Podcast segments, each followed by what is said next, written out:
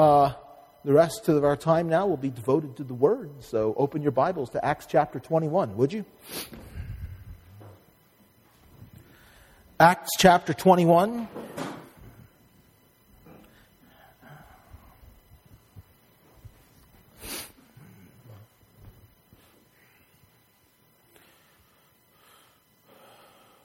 We sang some songs today.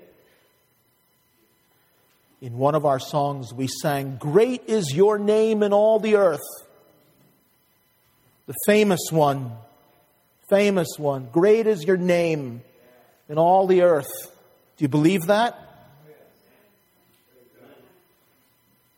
We sang, Jesus, Lamb of God, worthy is your name. Worthy is your name. Do you believe that?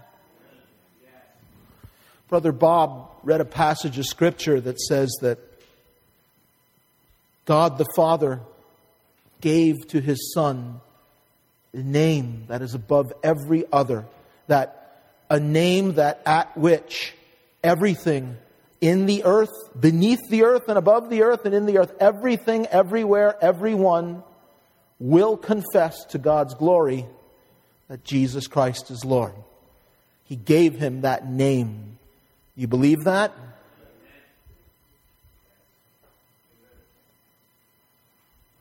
His name is worthy that, that it should drive us to serve. It should drive us to worship. It should drive us to believe The name of Jesus is the only key that unlocks the forgiveness of sins, reconciliation to our Creator, and the promise of everlasting life.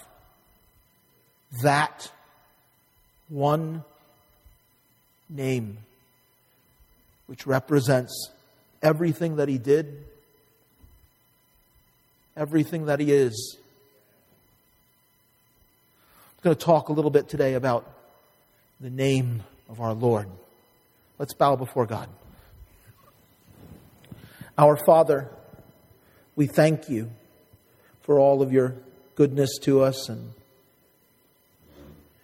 thank you, Lord God, for your word, which we can study and, and preach together now and I pray, Lord God, that you would help us to listen and to learn and to, you know, we sing those songs where we say, Your name is famous and great in all the earth, and your name is worthy. And we read your word that says that your name is something that everyone will bow the knee at.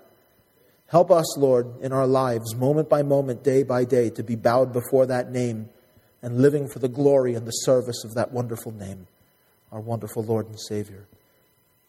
Help us as we preach and share the word today to, to just be compelled by the truth of your word.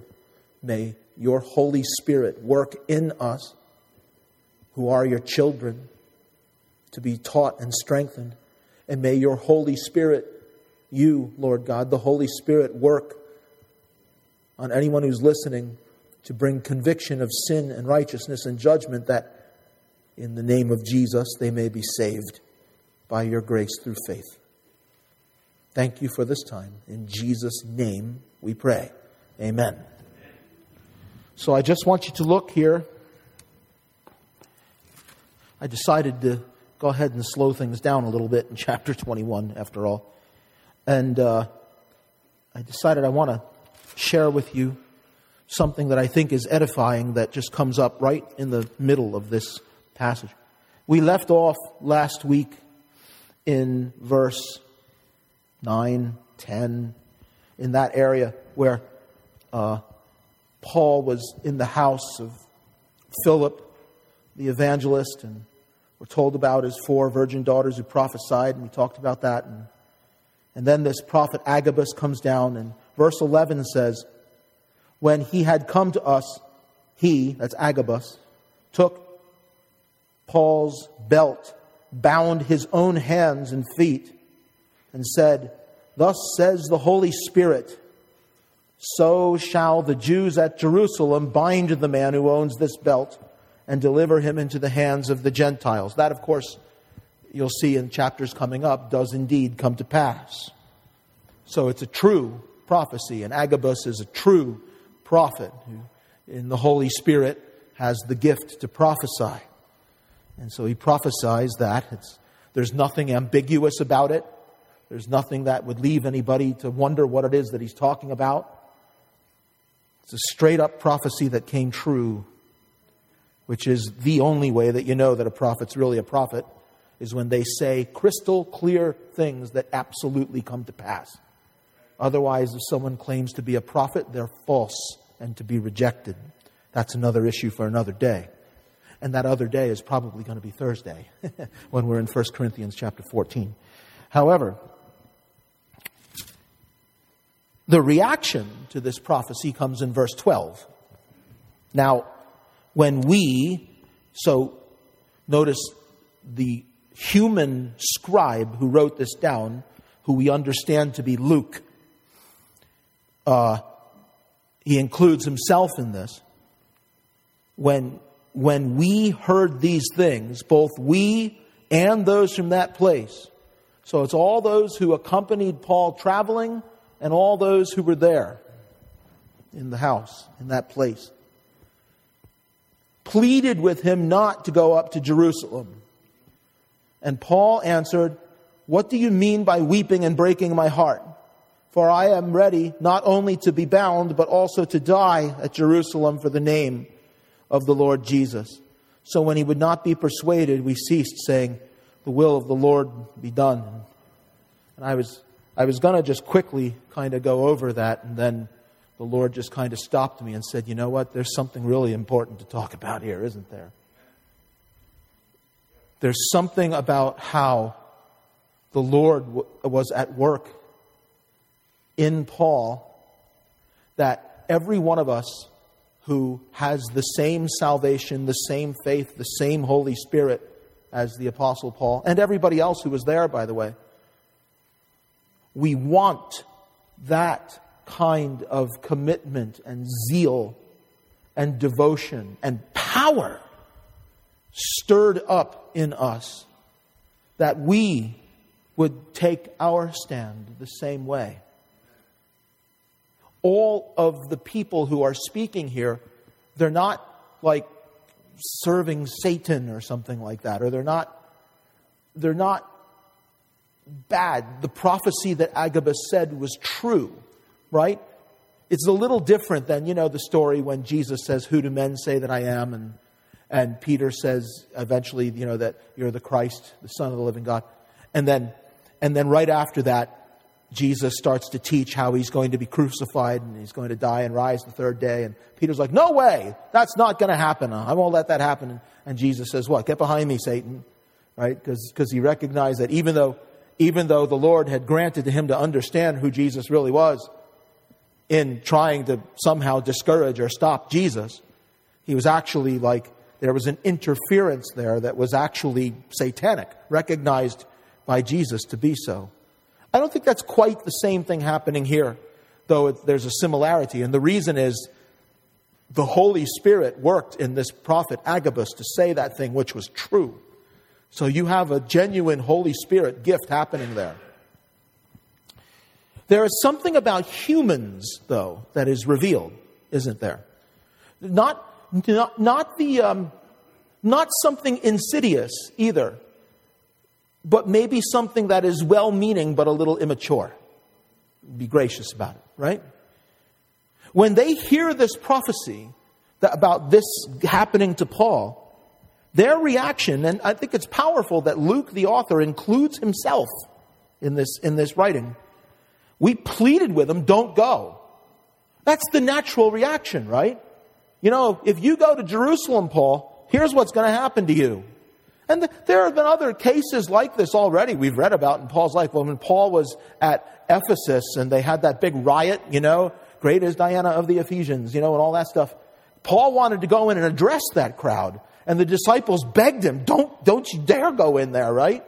You know, or even when he was at Damascus, when he was first converted, you know, Paul was probably gung ho to get right down to it, but no, they put him in the basket and let him out through the hole, you know, in the wall. You know, so so it doesn't always go that way, but but what you have here is very well meaning, loving, devoted brothers who are very committed to the gospel that Paul has been preaching, and they know that the Lord is at work with them in care and in love for him, saying, Don't go.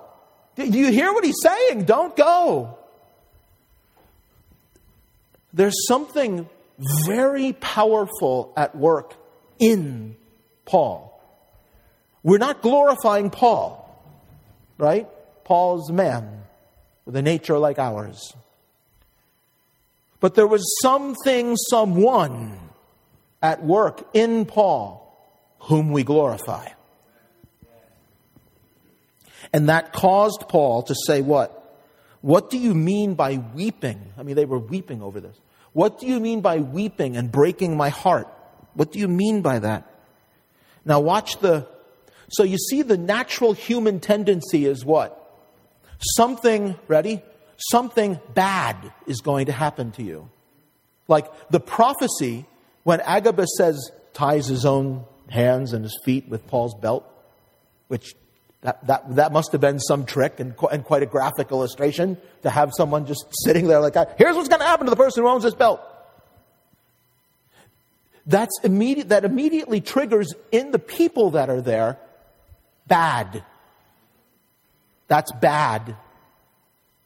And so you should not go because the Holy Spirit's warning you about something that's bad. And they were partly right. The Holy Spirit was warning them about something but it wasn't bad.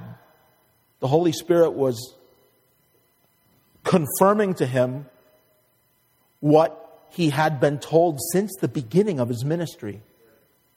Jesus appeared in a vision to a guy named Ananias, not Ananias of Ananias and Sapphira, but Ananias of Damascus.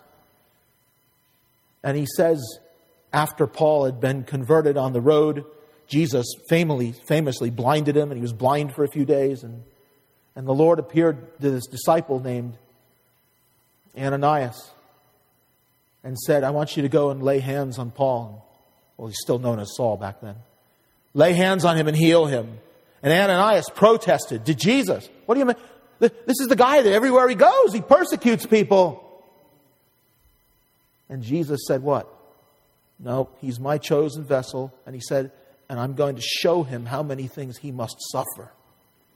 So, Paul, as he eventually became known, knew from the beginning that this was part of his call. So, the natural human reaction, and we have to, listen, this is instructive for us. We need to look through spiritual eyes. We need to learn to see things that God sees. We need to stop when things happen and think for a minute something that seems from human natural perspective to be negative may not be.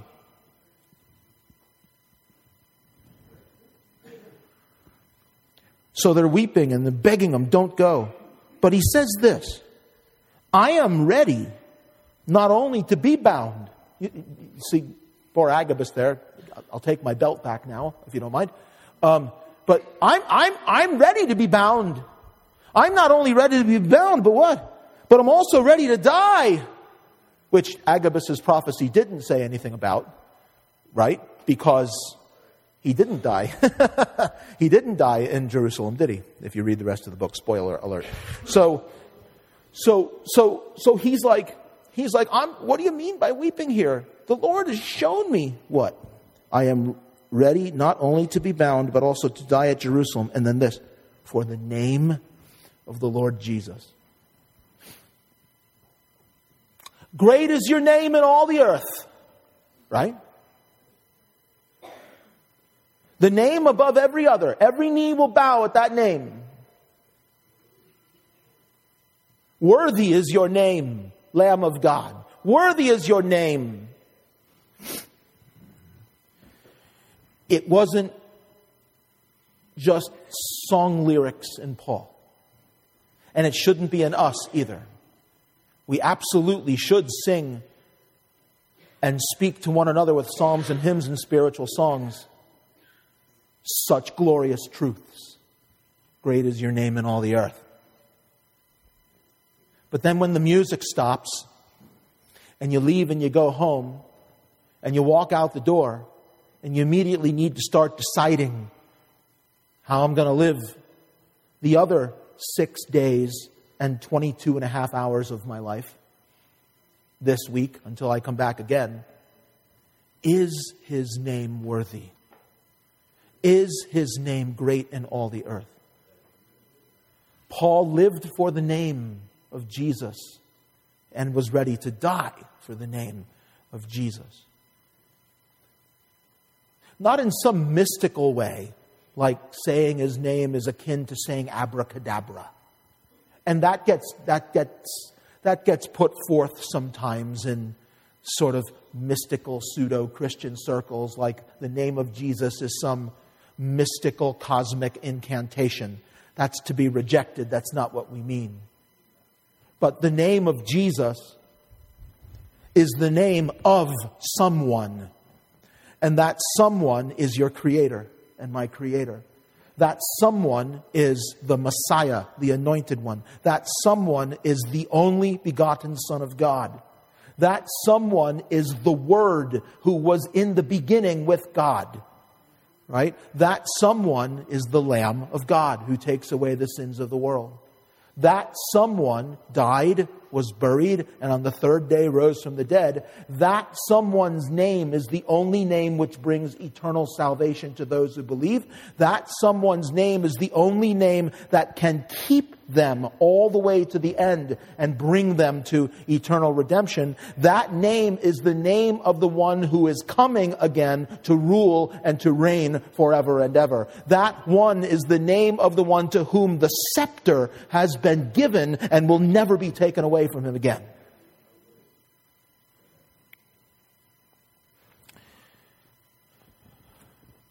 Here's a few things the Bible says about the name of the Lord. Back in Genesis 4:26, we're told that from we're in like the early days now before the flood. We're told that men began to call on the name of the Lord. And Lord there, L O R D in capital letters, is Yahweh. Yahweh is the name of God. Before we knew the name Jesus, right? Before anybody knew the name Jesus, God had revealed to people in the Old Testament times his name, Yahweh. And even before the flood, even before Moses and the law came around, even way, even way before Abraham was around, men were calling upon the name of Yahweh. They knew the name of Yahweh before there was an Israel. So it's not just a name for the Jews. That's his name from creation, Yahweh. Genesis 4:26 men began to call on the name of the Lord. Then in the law, when God history goes by, and you do eventually get to the point where God calls the nation of Israel to himself, calls them out of Egypt. They go to Sinai, they get the commandments. What's one of those commandments? You shall not take the name of Yahweh, your God, in vain. For Yahweh will not hold him guiltless who takes his name in vain. Right? When Job when Job, and there's some question about when Job lived, probably lived before the children of Israel were around. When Job was, for the first time, attacked by Satan, God sovereignly in control of that, but Job 120 says, Job arose and tore his robe, shaved his head, fell to the ground and worshipped. And he said, Naked I came from my mother's womb, naked I shall return. Yahweh gave, and Yahweh has taken away. Blessed be the name of Yahweh. And the scripture says, In all this, Job did not sin nor charge God with any wrong. Amazing, right? Is a man who feared the name of the Lord. Proverbs 18:10 Solomon writes for us the name of Yahweh is a strong tower. The righteous run to it, and what? They are what? Safe, which is another way to say, it's another way, it's a picture of salvation. They're saved from trouble, they're saved from peril, they're saved from danger. The name of Yahweh is a strong tower. The righteous run to it. Right? Not, not the righteous stand on their own, the righteous run to the Lord. The righteous run to the name of the Lord for safety, and they find it. When Jesus taught us to pray, right? How, how do we pray, Lord? Teach us to pray. When he was preaching in the Sermon on the Mount, I think Jesus said this more than one time. When Jesus taught them to pray, it started like this In this manner, therefore, pray. Our Father in heaven, hallowed or holy, set apart, sacred, hallowed be what? Your name. We just passed we just passed Easter, right? And before Easter we had Palm Sunday when Jesus entered Jerusalem for the last time on what we call Palm Sunday. They took branches from palm trees and went out to meet him and they cried out, Hosanna! Blessed is he who comes in the name of Yahweh, the King of Israel, which is a quotation from Psalm 118 itself. So, the scripture has always, from the very beginning and continuously, set aside the name of God as a holy thing. We're told, of course, in the beginning of the New Testament, another detail about the name of our Lord, aren't we? We're told about the name of the Messiah. You shall call his name Jesus, for he shall save his people from their sins. That's what his name means. The name Jesus basically means the salvation of Yahweh, right? It's Yeshua, right? The first part of that is a short form of Yahweh. The second part of that, Shua, which also appears in the name Joshua, in the name Hoshea, uh, in the name Josiah, right? That means salvation. So his name, Jesus, literally means the salvation of Yahweh. So this Yahweh, Yahweh, Yahweh that you read about through the whole Old Covenant when Jesus is born, we're told this is the one who is bringing to us the salvation of Yahweh. Pretty powerful name, right? Great is his name in all the earth, yes? Worthy, worthy to be praised, yes? Worthy to be magnified, served, revered, glorified, and preached when you go out of here today and until you come back? Worthy that Paul would say, why are you making me sad by weeping like this? I'm ready to go and be bound and to die for that name, for the name of Jesus. We live in a world that is brash, offensive, and bold in its rejection of God. We live in a world that has no problem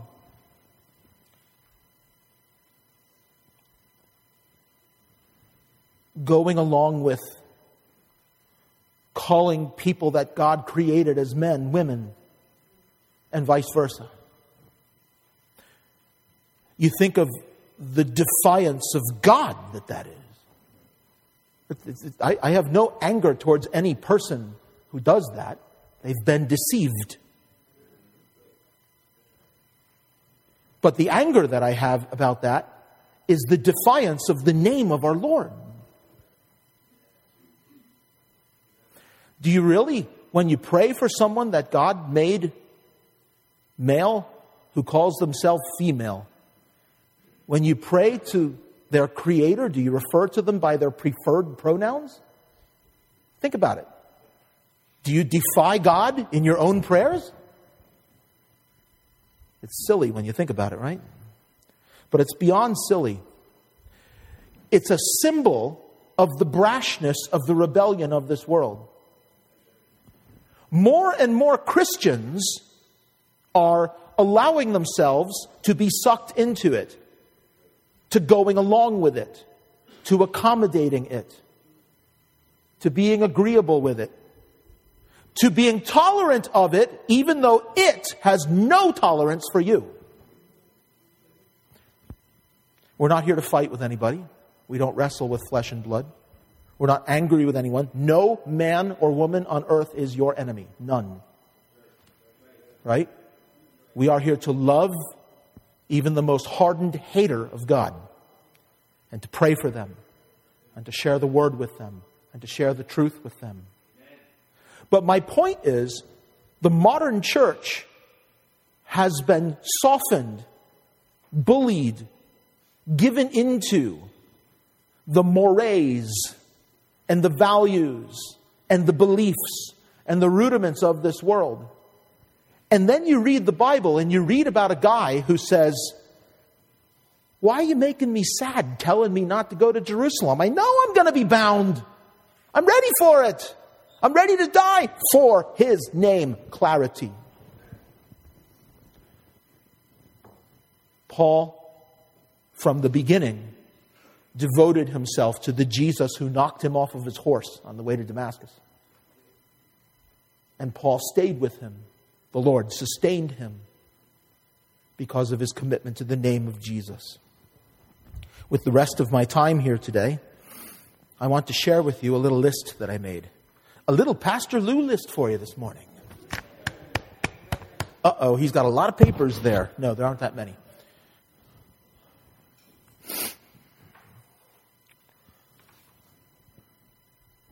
10 ways that we can honor the name of the Lord.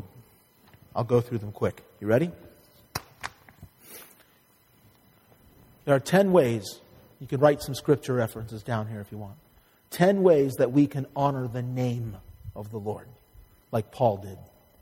Even in the midst of a confused, rebellious world that is more and more every day affecting the way that Christians think. You need to be devoted to the name of the Lord no matter what it brings you. Here's 10 ways that we can be devoted to the name of the Lord. And number one is by far more important than the other nine combined. What is the number one way that a person can be devoted to the name of the Lord? John chapter 1 and verse 12.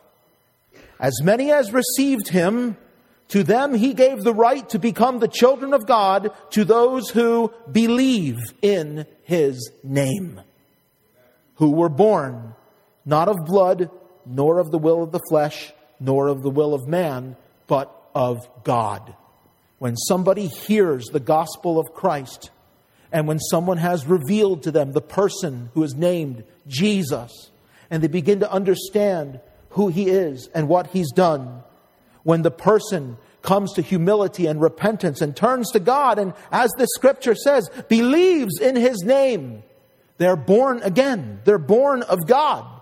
It's not, even, it's not something that man conjures up and does. It literally says, not of the will of man, not of the flesh has nothing to do with their natural birth, not of blood, of the power of God. When somebody believes on the name of the Lord Jesus Christ, they are born again, they become children of God, and they are forever reconciled to God and saved. It is the point for which Jesus came was to seek and to save that which was lost and to bring redemption to sinners. So the number one way that a person can honor the name of the Lord is by hearing the gospel and being obedient to it. Did you know that? The gospel is actually a command to be obeyed. Men are called to repent and to believe the good news. Belief, faith is an obedient response to the gospel, right? To believe itself is a gift from God. We're saved by His grace through faith, and that not of ourselves. It's His gift, not of our works. The gospel is not a call to you to do a bunch of stuff to try to earn your place before the Lord, right? You're called to believe. And when you believe on that name, you become his child. You are born in a way that human, normal living cannot ever bring about. You're born from above, you're born of God. That's number one. Number two, the second way that a person can honor the name of the Lord is by preaching the one way of salvation that is in that name. The name of Jesus is not only to bring you to salvation, it's to bring your neighbor to salvation. Who's your neighbor? Everybody. Luke chapter 24 and verse 46. We just celebrated Easter, right? After Jesus had risen from the dead, it says that he said to his disciples, Thus it is written, and thus it was necessary for the Christ to suffer and to rise from the dead the third day, and that repentance and remission of sins should be preached in his name to all nations, beginning at Jerusalem. And you are witnesses of these things. Behold, I send the promise of my Father upon you. That's the Holy Spirit who was coming. But tarry in the city of Jerusalem until you are endued with power from on high. That's Luke chapter 24. That was fulfilled in Acts chapter 1 8. Okay? Right after he ascended into heaven. Shortly after he ascended into heaven, not immediately. Right? So, the second way that you can honor the name of our Lord and be committed to the name of our Lord is by preaching to others the salvation that is only in His name. Right? So you believe it yourself, but then you don't just bottle it up in yourself. And I really believe one of the marks of someone who's really believed is that they have a desire to turn around and share it with somebody else. How can you say that you really believe that this is the only way of salvation and have no desire in you? Look, I know we're afraid. I know we feel like we don't know what to do. I know that we feel like we can't do it. Those are all lies, by the way. But, but look, you at least have in you this unction, this burning desire to share with others the same thing you've got. Are we really that cold towards other people around us? Are we real, do we really think that people are our enemies? We don't believe the word of God and we don't want to share the gospel with them. We're looking forward to people who don't agree with our politics or don't agree with our morality or don't agree with this or don't agree with that. We're looking forward one day to God giving them theirs. Is that how we think?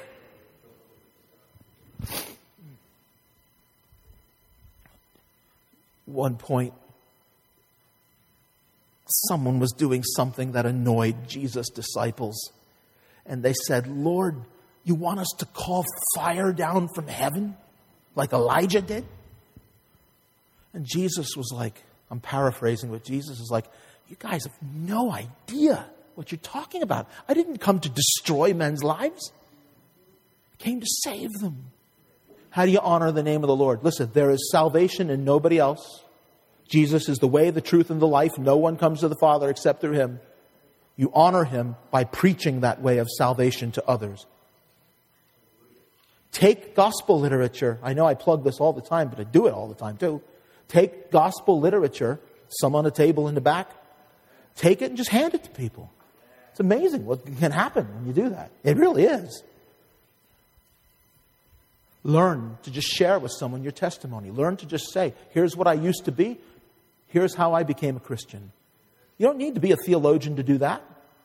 You know, every believer, they just need the love of God, which we sang about. You just, you know, you come to church, you sing these songs. They're not fairy tales. You know that, right? They're not nursery rhymes. They're songs about real stuff. We just sang about the love of God. If the love of God is like just, just, just churning in you,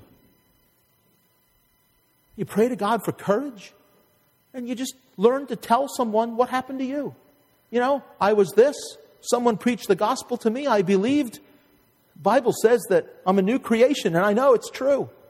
Do you know nobody, do you know zero, there are zero people on planet Earth who can refute that? Did you know that? People can argue with you about everything. They can't argue about that. You know what you were. You know, I was blind, now I see. John chapter 9. Can't argue with that.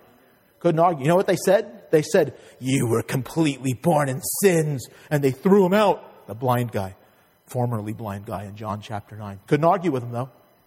There he was blind from birth, 40 years old. Now he's looking them straight in the eyes because of Jesus. Same as you when you were saved. You sing it all the time. Every time you sing Amazing Grace, how sweet the sound that saved a wretch like me. I was lost, now I am found, was blind, and now I see. Every time you sing that, you're affirming that you had the same experience when you believed. So go and tell somebody. They can't refute it. It's irrefutable, unassailable, airtight. Know what I was, know who I am, I know why. Listen, get ready for people to say things like, you were completely born in sins. You know. So what? Who cares? You know, right? You can honor the name of the Lord by telling other people of salvation. Number three, pray. Yes, praying is another way that we can honor the name of the Lord. You know why? Because we're called to pray in His name. John chapter 14, Jesus said, Most assuredly I say to you, he who believes in me, the works that I do, he will do also. And greater works than he's, he, greater works than these he will do because I go to my Father. And whatever you ask in my name, I will do that the Father may be glorified in the Son. If you ask anything in my name, I will do it. Right? This is not some televangelist hucksterism. You know, I want lots of money in my bank account, so I'm going to ask in the name of Jesus and send an offering to the televangelist. That's satanic, right? This is the first part of it, he says. He says, He who believes in me, the works that I do, he will do also, and even greater works. And you know that that's true? Do you know that that has been manifest for 2,000 years? Do you know that the church has actually done in 2,000 years greater works than Jesus did? In what respect? Look at all the Christians. You know, Jesus died. Jesus died and rose from the dead. You hear what I said? He rose from the dead. Anyone here done that? Jesus rose from the dead and manifested himself to his disciples. And when he ascended back to heaven and told them to wait in Jerusalem, there were 120 people. Look at the myriads of Christians down through the ages, right? So, the church has down through the ages done the works of Jesus, done even greater than he did. He's the one who does it. We're not greater than him. That's not the point. We're just taking Jesus' words and understanding what he means. He called the church to do even more than he did. You know, greater doesn't mean we're greater doesn't mean better. Greater means more. We've done more, right? It's all him working in us because he sent the Holy. And in the context of that, he says, "Whatever you ask in my name, I'll do it." So it's not like a you know a Santa Claus wish list or something like that. just get whatever I want. But pray, submitting every prayer to His will, and pray to the Father in the name of Jesus for the sake of Jesus, for the glory of Jesus, for the purposes of Jesus, not my own. Not for the sake of my flesh, but for the sake of the work of the kingdom of Jesus. Pray in my name. God will give it to you. Those, those are Christ's words. Fourth way, fourth way that you glorify the name of Jesus is simply by your walk. Oh, that, that should not be hard for you to understand. Colossians chapter 3, 17 says it very clearly. Whatever you, a word, a word, a word that makes a lot of Christians nervous, do. And, and what really makes Christians nervous is the word before do, you. Right? Whatever you do, in word or deed, you speak words, right? You do deeds, right? Every day. Every day you speak all kinds of words and you do all kinds of deeds every day. You do. Whatever you do in word or deed, do all in what? The name. The name of the Lord Jesus, giving thanks to God the Father through him. So everything you say and everything you do is done in the name of the Lord Jesus. The Greek word is uh, onoma, onoma which means name, but, but the, the meaning, the way representatively name is used is like for the sake of, for the glory of, in service to, for the purposes of. So in other words, everything you say or do in your life should be for the glory of the name Jesus. When people hear you, it should give glory to Jesus. When people observe you, it should give glory to the name of Jesus. When people are affected by your actions, it should cause them to give glory to the name of Jesus. Those are Jesus people. Those are Jesus redeemed. Those are God's elect. Those are God's saved, anointed, chosen ones. Saved by the grace of God. They're Christians. It's those Christians. And whatever they do, whatever they say, you know, people may not agree, people may mock, people may spite you, but you know what? Even that glorifies the name of Jesus. Yeah. That's one of, one of the ways that you glorify the name of Jesus is by how you talk and by what you do. For time's sake, I won't read that whole passage. I just read verse 17, but if you have the time later, we've read it many times before, go back and read Colossians chapter 3 in whole and read the description of your conduct and your words. It's that, that statement in verse 17 that I read is the summation of, of a great passage of Scripture. Number five, you can glorify the name of Jesus through service. Sacrificial, loving, obedient, humble service. We are called by God to be His servants. Hebrews chapter 6 and verse 9 says, Beloved, beloved, we are confident of better things concerning you. The previous passage was about false believers who come, maybe hang around for a little bit, and then they leave. We're confident of better things concerning you, yes. Things that accompany salvation. What's that? That's the stuff that you do. That's the, did you know that? Did you know that when a person receives salvation, there are things in their lives that, to use the Bible's own word, accompany that salvation? What is that? Let's read on. I'm not going to guess. Let's read on and see what the passage says they are though we speak in this manner. Ready? For God is not unjust to forget your work and your labor of love, which you have shown towards his name. When you serve, when you serve by working, when you serve by laboring in love in the church towards the body of Christ, you're not just serving the other people you're serving the name of Jesus. God is not unjust to forget your work and labor of love which you have shown towards his name. In that you have ministered to the saints. See? And do minister. Who are the saints? The saints are your brothers and sisters in Christ. What does it mean to minister? It means to serve. Okay? Right? If you hear sometimes Christians talking, oh, we don't, we don't do anything in service to God, but that's what minister means. It means to serve, literally. That's what it means, right? You ministered to the saints. God is not unjust to forget that you served the saints. When you serve the saints, you're serving his name. Okay? You should be committed to that. Number six. See, we're rolling right along here. Number six, another way that you can glorify, honor the name of the Lord this is close to what Paul was in, is through suffering, through enduring suffering. Peter put it like this Beloved, do not think it strange concerning the fiery trial which is to try you. In other words, don't, don't, don't think what carnal teaching, humanistic, worldly, flesh pleasing teaching, false teaching, much modern preaching in evangelical circles, don't believe it. Don't believe that it's strange for a Christian to suffer. Don't think that if you're going through a hard time, it must be because you're not believing enough.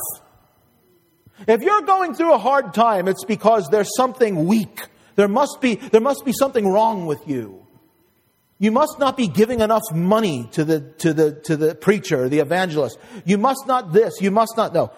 Don't think it's strange concerning the fiery trial which is to try you as though some strange thing happened to you, but rejoice to the extent that you partake of Christ's sufferings, that when his glory is revealed, you may also be glad with exceeding joy. If you are reproached, reproached means people talk bad about you.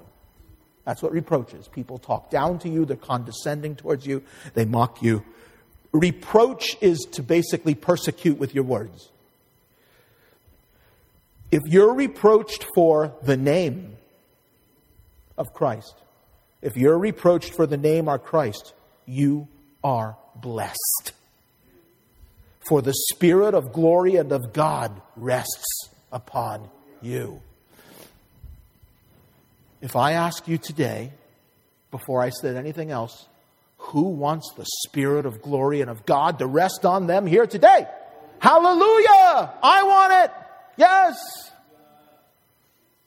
But then if I tell you, okay, you're going to suffer, and it's when you suffer for His name, that's when it comes. Hopefully, you'd be just as enthusiastic, and so would I, because that's what the Word says.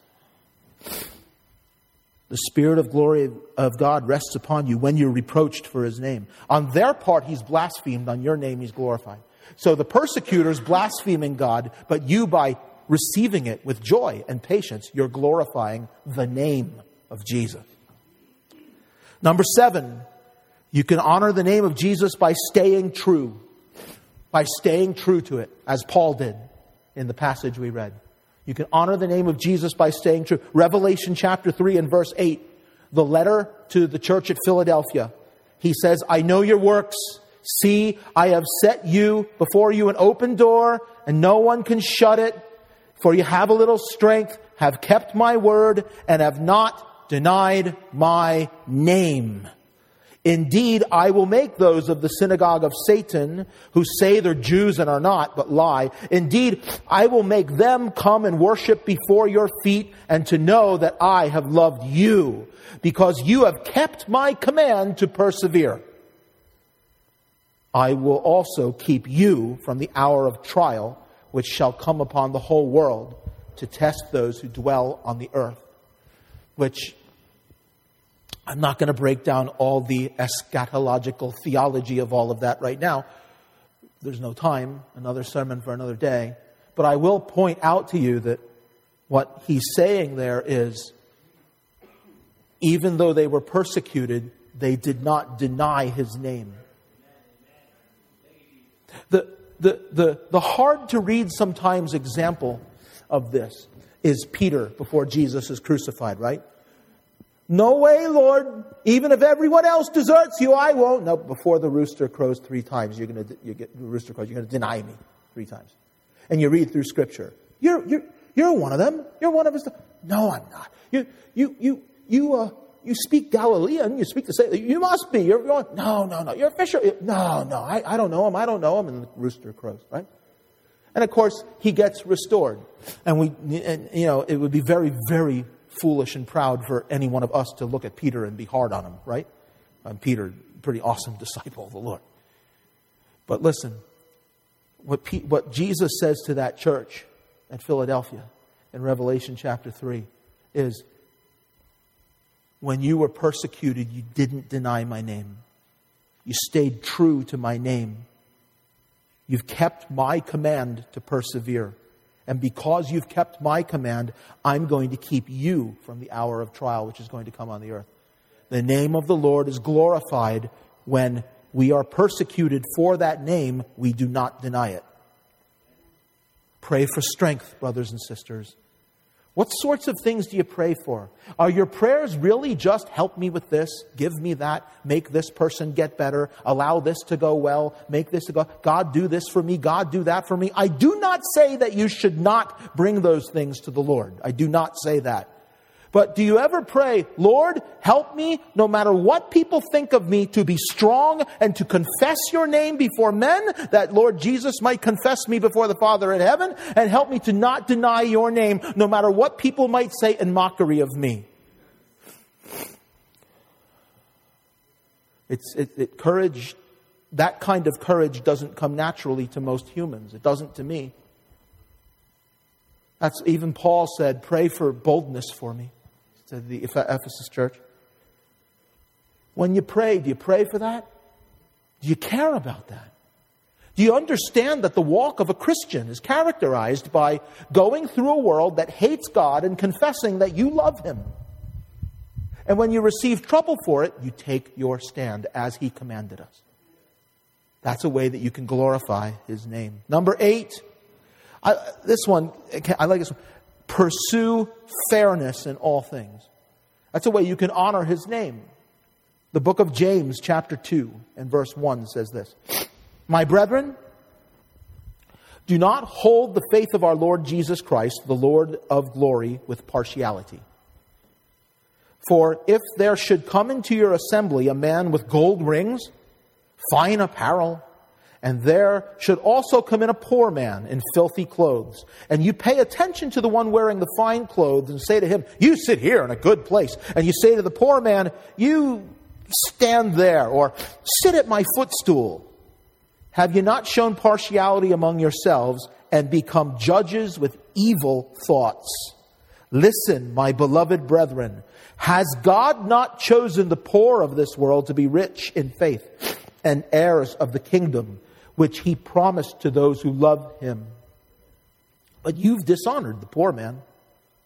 Now listen to this. Do not the rich oppress you and drag you into their courts? Listen to this. Do they not blaspheme that noble name by which you are called? If you really fulfill the royal law according to Scripture, you shall love your neighbor as yourself, you do well. But if you show partiality, you commit sin and are convicted by the law as transgressors. One of the ways that you can honor the name of Jesus is by not showing partiality among the brethren. Every brother and sister in Christ is placed on equal ground. We're given different gifts in the body. Some places in the body may seem like more prominent than others, but every Christian no matter how annoying they may be. And some of you are really annoying, I have to tell you that. Chris is back there raising his hand. Yep, that's me. No, listen.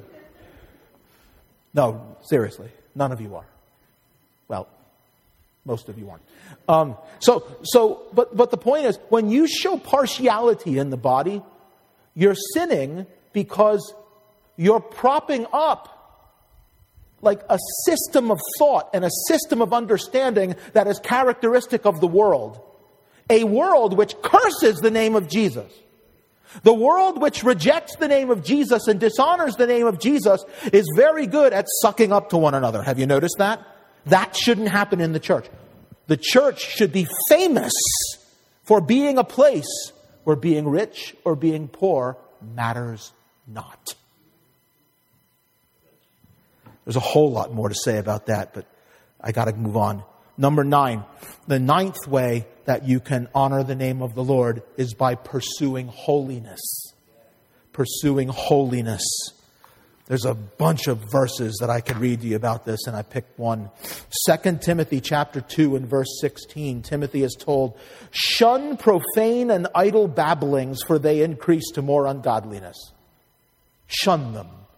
Don't get wrapped up in a bunch of nonsense, waste of time, foolish talk.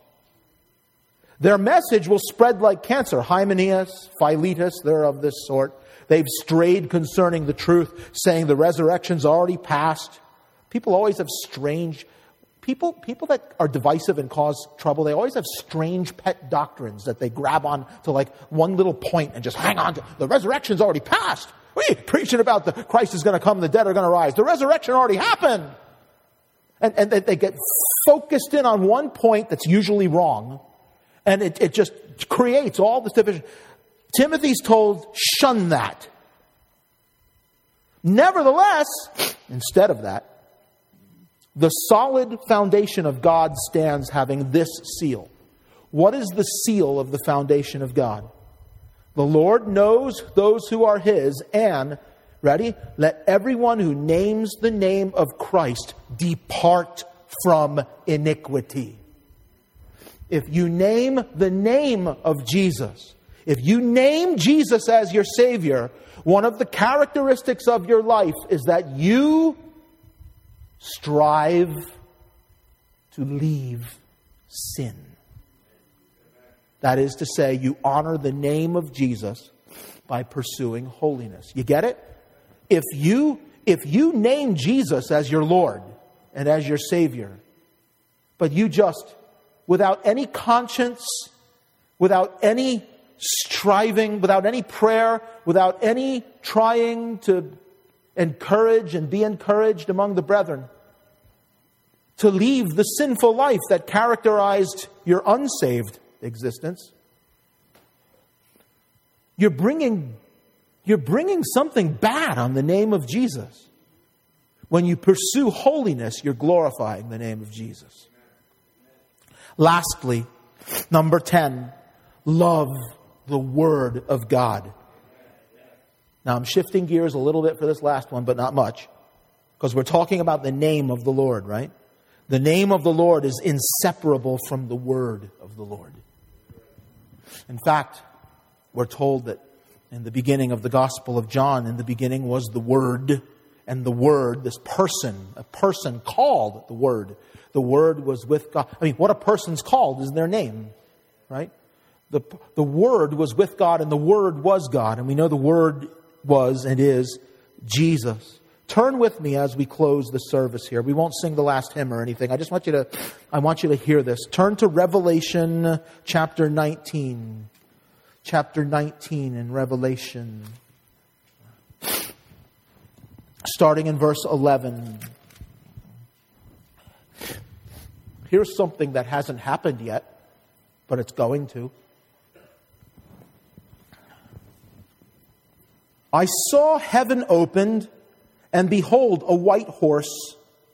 He who sat on him was called faithful and true, and in righteousness he judges and makes war.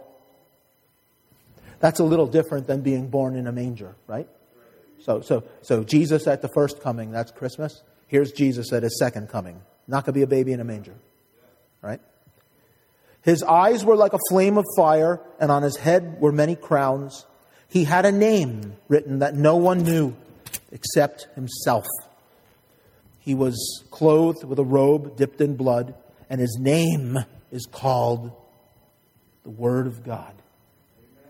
His name, the name of the Lord, is inseparable from the Word of the Lord.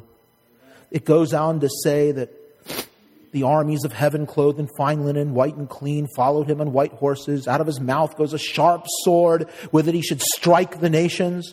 He himself will rule them with a rod of iron. He himself treads the winepress of the fierceness of the wrath of Almighty God. He's got the robe, the name's written on his thigh, King of Kings, Lord of Lords. That's our Lord who's coming.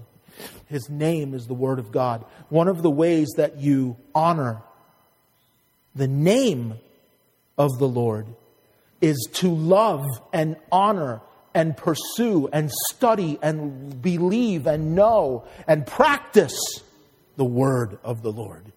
Don't say you know the Lord. Don't say you love the Lord if you have no interest in the scriptures.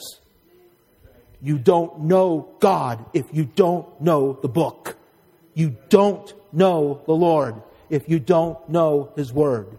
You don't love the Lord if you don't know the Lord. And you don't know the Lord if you don't know the Word. You can't separate His name from His Word. His name is the Word of God.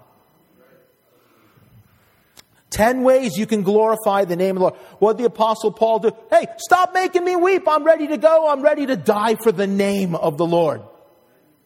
How can you have such devotion? Number one, be saved through faith in his name.